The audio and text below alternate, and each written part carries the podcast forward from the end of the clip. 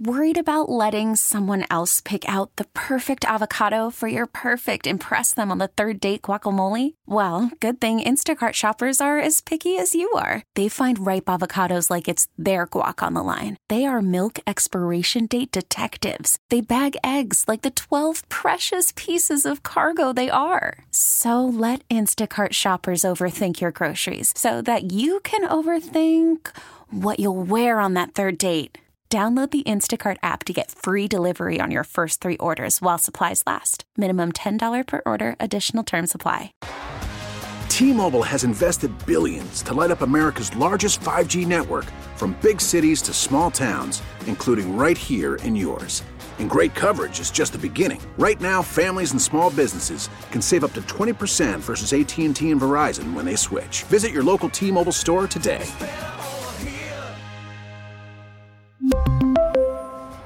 Plan savings with three lines of T Mobile Essentials versus comparable available plans. Plan features and taxes and fees may vary. You know, unemployment is a benefit for people who can't get a job. And you had a job and chose not to have it. It's really going to be an interesting um, parallel because everybody's been praising the first responders. People have been praising people at Walgreens and Target and working at the stores that we've all needed and garbage men and utilities. Well, now's your time to go back and contribute to the economy and go back to work, and you're going to have to do it. That's Tom Gimbel, founder and CEO of LaSalle Network here in Chicago. This is WBBM's In Depth, where we take a deep dive into a story we're telling on the air. I'm Cisco Cotto. This week, we continue our ongoing discussion of COVID 19 as more and more places across the country start to reopen. We'll have the latest wrinkle in the COVID conversation, the mass protests in major cities all around the U.S. We'll get the health perspective from an ER doctor. What are things looking like in the ER these days? Illinois bars and restaurants starting to open, a big focus on outdoor seating. Chicago is lagging the rest of the state. The retail industry is also navigating a new reality and starting to use robots in their operations more and more. We'll talk about the rise of retail robots amid the pandemic and what does the workplace look like when people get back on the job. Let's get all the latest, though, right off the bat on the COVID crisis with Michelle Cortez, a health reporter at Bloomberg News in Minneapolis. Michelle, we actually have some breaking news, some analysis of a drug that was highly touted as a possible, if not cure, at least a possible significant benefit in the COVID-19 cases. Well, both the New England Journal of Medicine and the Lancet have put out expressions of concern about some research that they both published, separate studies, both of which showed that hydroxychloroquine was not effective against COVID 19 and might actually increase the risks there was another study about patients who were getting ACE inhibitors and ARBs to treat their hypertension and whether that could reduce the risk of coronavirus infections. Both of those studies used data that has now been raised questions about. We're not sure if those results hold up. And so they're saying, hold up now, we don't really know about hydroxychloroquine. Is that a possibility whenever you have a situation where there's a pandemic, an emergency, and, and so there's kind of this rush to try to find something because so many people are being impacted. Yeah, absolutely. The thing with this drug is that it's available. It's widely used for malaria. It's used for rheumatoid arthritis. A lot of people take it. And so it's on the market. There were risks with it, but we really thought that perhaps taking it for something like coronavirus, especially in really sick people who are on the verge of death, having something that's widely available and inexpensive, a generic, might be great. And then questions arose about it can affect your heart rhythm and it can cause sudden death in a certain number of people. So then there's the pendulum swung back to, oh my gosh, don't take it outside of a clinical trial. And now it's just up in up in up in flames again. We, we just don't know. We're waiting for trials. Hopefully they'll come soon. Let's talk about the protests that have been happening not only here in Chicago, but all around the country. Is there a fear among medical professionals that you know, we're still in a pandemic, that this is only going to increase the spread? There's absolutely fear. These protests are happening in masses. There are thousands of people out there.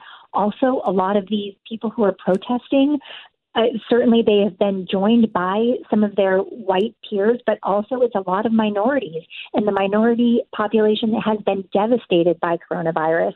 It just seems to hit them harder. There's fewer, um, you know, another piece of the racial inequality. They don't get the same kind of level of health care. We have seen studies from the American Heart Association, the American Cancer Society that shows unequivocally that minorities are hurt more by this virus. So you're in close quarters. Also, people are shouting and chanting. That's the kind of thing that that pushes out this respiratory virus. So it could be absolutely catastrophic. On the other hand, we're outdoors. A lot of people are wearing masks. So hopefully, some of those steps will decrease the chances that you're carrying the virus and passing it along to your your you know colleagues in arms, I guess, out there on the streets. But be careful when you go home. And then when you go home, yeah, there's a chance that they might live with relatives who are older and may react even more negatively to the virus. And so if they get it at one of the protests or demonstrations, they might take it home to that older relative. Exactly. And those older relatives are are absolutely the ones who are the most vulnerable to this. And we don't want to overwhelm our healthcare systems. We don't want to keep this virus alive and circulating among our communities. So people really do have to be very careful. Some places like Chicago and Minneapolis are urging protesters to self quarantine. Certainly give yourself some space from your older relatives. You know, try not to, you know, if you're carrying some kind of a virus, you don't want to infect them. But also, if testing is available, avail yourself to that. Those large crowds are concerning doctors for sure, especially ER doctors. Let's talk to one of them right now. Dr. Chris Colbert is with us. He is not only an ER doctor, he is also director of the Emergency Medicine Residency Program at UIC. Dr. Colbert, what do doctors think as they look out and see all of those crowds gathered? Hey, Cisco. Again, thanks for having me. Uh, you know, there are some recommendations that we are making. Um, number one, face mask. Um, and our humble suggestion as well is to use hand sanitizer. Take hand sanitizer with you. It, it's it's somewhat unrealistic to ask for six feet. Um, if at all possible, to maintain three feet of distance. And if you are sick in any way, shape, or form, please refrain from demonstrating. So, what are you seeing in ER rooms these days? Are you still seeing COVID patients? What, are you seeing? You know, we are seeing COVID patients, and it's it's there's a there's a very nice return to what we're seeing as in we're seeing our regular patients that have chest pain, that have abdominal pain as well. At one point, they those patients did not feel comfortable coming into the emergency room due to the COVID concern. Um, now, with specific policies and better triage as well, we're be- we have a better way of identifying those patients and making it more of a comfortable place for patients to come to the ER to seek medical management. Because was that one of the dangers during the height of the pandemic? Is people who otherwise would have come to the emergency room did not? that was a huge concern. It was, and, and, and a very honest concern for patients as well, um, is is the transmission of COVID in high risk populations or settings, i.e., hospitals or large populations, i.e., um, protests um, and or large like graduations. The, the higher you increase the people together, the increased risk of uh, transmission. So, as far as uh, the ERs, are you getting COVID patients there? Uh, that still something that's a concern? We're still getting COVID patients, and we are definitely still remain on high alert for those patients. Um, we are definitely getting COVID patients. Um, we are having a more of a more of a control over what comes into the ED as well. Not only are ER doctors worried about protests, but they are also worried about the fact that the economy is opening up. It's essential to get businesses going again, but Doing it in a controlled way seems wise. One of the people doing that is Frank Ruffalo. He is managing partner at Il Culaccino restaurant by McCormick Place. They also have several other locations Frank, good to have you with us. Kind of talk about the fact that you have several locations and, you know, not each one is probably the same as far as reopening. The most trickiest uh, location I have is right at the end of the Central Business District by McCormick Place. Um, so that's Il Culaccino. And that one, we're like right at the, the beginning of the barricade. So that's kind of the trickiest spot. The rest of the locations we are all opening up along with Il Culaccino. We're just going to play it extra safe um, making sure our, our employees and guests can get in and out. We're kind of, you know, we're classified in the, in the central business district for now, but we are very close to a lot of residential. So that's why we're making that decision just to go ahead and open up and hopefully we get some walk-in business because, you know, some people, it, it's been pretty secure down here. Um, you know, they're just ready to get out and, and get out of their cooped up house or condo or wherever they live. You say make things safer for the customers. What does that look like? Someone who maybe experienced the restaurants before and are now coming back, what might they notice that's different? You know what we're really uh, on top of limiting the capacity we just want to make sure that if people you know have to have the, the move to just leave and they don't feel safe no problem. We're, we're not going to penalize them. There's not going to be any issues if you're leaving. If you give us your order and you decide hey you know what i don't feel comfortable you know that's okay. We have to respect everyone right now during this time. Um, you know we don't want them to to feel uncomfortable now and then not come back so we want to make sure we're overly cautious on everything. Um, if people don't want to sit in a certain spot or they don't feel like staying like i said then you know we'll we'll abide by it and, and let them leave. And they're going to see employees, waiters, waitresses with masks on the whole time? Absolutely. Absolutely. So everyone's going to have masks on from uh, our dishwasher that's going to have a mask and a face shield and gloves all the way down to a busboy and, and even our hostess. So safety is, is going to be paramount with that. Um, you know, we're limiting salt and pepper shakers. We, you know, we don't really have to wrap up people's food unless they want us to wrap it. We'd be more than happy to give them the container. Um, you know, Italian restaurants, you always give out bread, so we're going to be really cautious on bread. We're going to do it upon request, and and obviously make sure that um, you know no one's going to be serving them cheese or olive oil. They can do that all themselves. So, you know, obviously we're a fine dining restaurant, and people are going to come and expect to be served, but we are going to give a little bit more freedom to the customers, where you know they they can do whatever whatever they would like on their own so we don't have to overextend ourselves.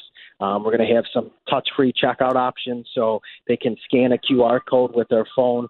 Um, and then we're also doing the same thing with the menu. So the menu will be able to be scanned with the QR code um, and they can look at it on their mobile device if that's what they prefer. Does the menu change now that you're trying to reopen? Do you have to scale back and maybe not offer as much as you used to? Um, you know, we are going to be still offering the full menu. We're just going to play it tighter to the chest as far as prepping and inventory. And if I need a delivery every day or every two days, um, you know, that's fine. We always have fresh inventory, anyways. We're we're not just a type of people who order one time for a month and freeze everything. All of our stuff is fresh, so it's just going to be more labor on our staff side because they're going to have to, you know, prep daily and, and just make sure that um, we're we're not going crazy because we don't know how much business we're going to get.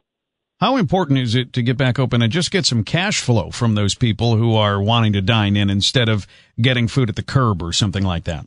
you know, I think that's definitely a major um, component to it. But more than anything, is we want people to be able to enjoy themselves a little bit and just change our environment. And we want to let people know that we're part of the community and, and we don't plan on going anywhere. So, you know, even if you come in and and just to say hello and, and maybe still do that carry out because you feel safer going home, then then we'll do that. But you know, as long as we can get our employees coming back in, um, being able to to pay them, and everyone's coming in safely, and there's no injuries or, or issues on the way here, then then we're content with that. On nights that it's raining you, you have something up where people can still dine in, or are you only going to be able to do this on nice nights? So the the nice thing is about Il Cucina is we put in a fully retractable roof and wall system. Um, so on a night when it's raining, we can close that roof and, and hopefully still serve guests as long as it's it's not torrential downpour.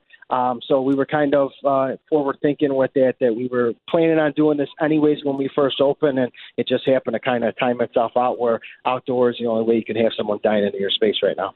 Big changes to restaurants as they reopen. Many of those changes may be permanent. And the same goes for retail stores as they get ready to reopen.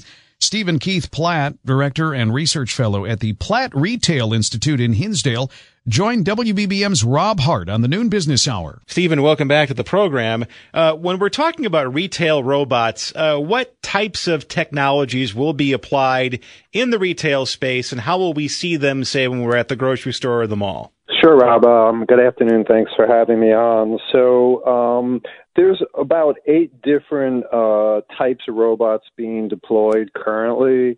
They range from autonomous floor scrubbers to what we call shelf audit robots that scan for price consistency, misplaced items, uh, out of stocks, etc. Uh, as well as in the back of the store, you're starting to see uh, automation being deployed to uh, fill online orders so that the retailer can automate that whole process rather than doing it manually. So, uh, COVID has really uh, expedited the move toward a lot of grocers thinking about how to automate the process. Now, how many human employees would these these retail robots displace? Well, Rob, we don't really like to think about it in those terms. We really like to think about it more in terms of optimization. I mean, uh, flubbing, uh, scrubbing floors, rather, is not the greatest uh, use of employee time.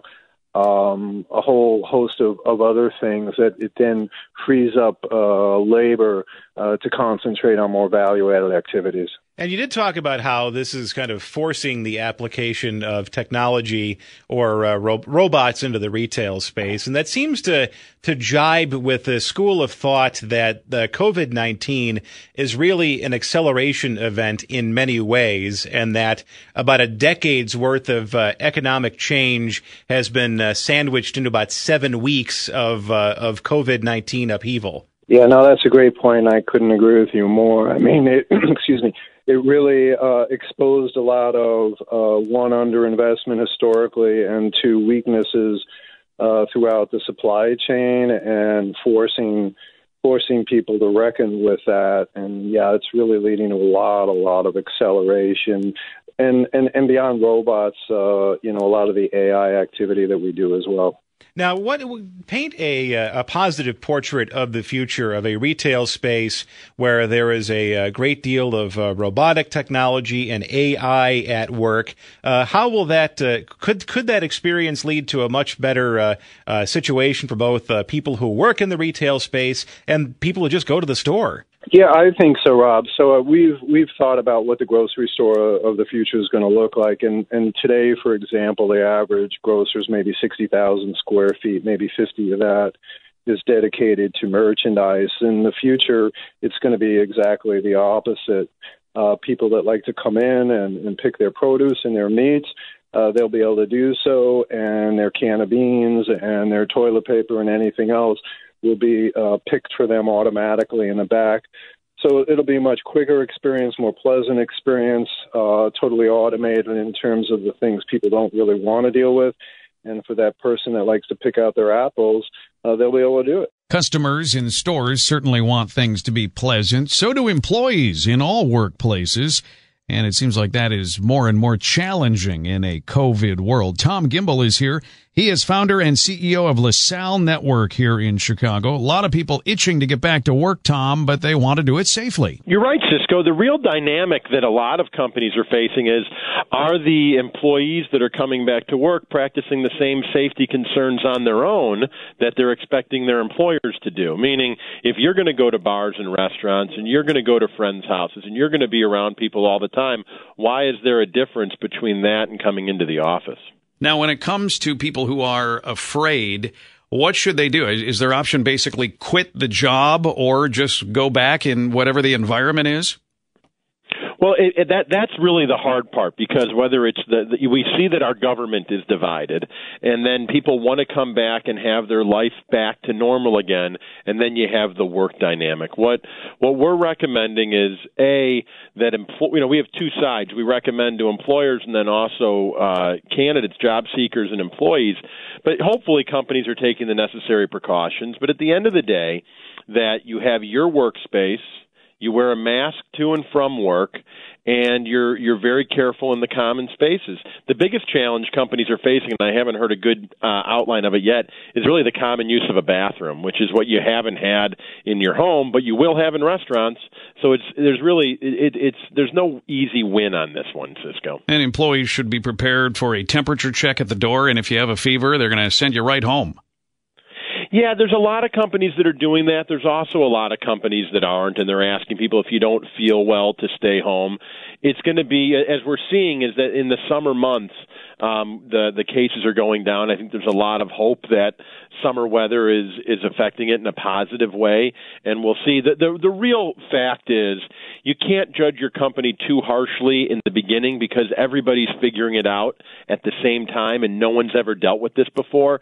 So before you go and complain or make posts online anonymously, is give companies the benefit of the doubt to fix situations because no one's going to be perfect at this. And they have a vested interest in making sure that their employees stay safe as they welcome people back to the building. nobody wants to have them be unhealthy and have to not come into work. The companies want them to do it. There's just a huge unknown factor of what the right way to do it is, and quite frankly, even at a cost effective method. So, uh, what's the advice for workers? We, we already touched on the fact that uh, there are going to be challenges for a lot of workers. Uh, they should extend grace to their employers. They should realize that it's going to take a while for it to get back to normal. What about if they say, I'm still not comfortable with all of that? I want to stay at home. Should they just ask their employer, can I still keep working from home for a while? Yeah, I, I would say that if you don't feel comfortable, you have to realize you have, and you have to understand the employer's perspective that they may say, no, your job is required to be in the office, and then you're going to have to make a decision. But if you voluntarily quit a job that had a place for you, you are risking getting unemployment benefits. You don't just get to quit a job that's willing to pay you and then go sign up and get all the government money. It just doesn't work that way. Yeah, that was actually one of my questions. Uh, an important reminder for people. If you say, my company's putting me back in my cubicle. I'm not comfortable with it. I'm leaving. You can't just go and file for unemployment. No, you you have a job. You know, unemployment is a benefit for people who can't get a job, and you had a job and chose not to have it. It's really going to be an interesting um, parallel because everybody's been praising the first responders. People have been praising people at Walgreens and Target and working at the stores that we've all needed and garbage men and utilities. Well, now's your time to go back and contribute to the economy and go back to work, and you're going to have to do it. It will be interesting as people begin going back to work. Thank you, Tom Gimbel, founder and CEO of LaSalle Network. And thank you for joining us for the WBBM In Depth podcast. Be sure to join us next week for another edition. We'll take a deep dive into a story we're telling on the air. And be sure to subscribe to receive this free podcast every Wednesday. You can listen anytime for the stories that matter by listening to WBBM on the radio.com app or on your radio. Thanks for joining us. I'm Cisco Cotto. T-Mobile has invested billions to light up America's largest 5G network from big cities to small towns, including right here in yours. And great coverage is just the beginning. Right now, families and small businesses can save up to 20% versus AT&T and Verizon when they switch. Visit your local T-Mobile store today.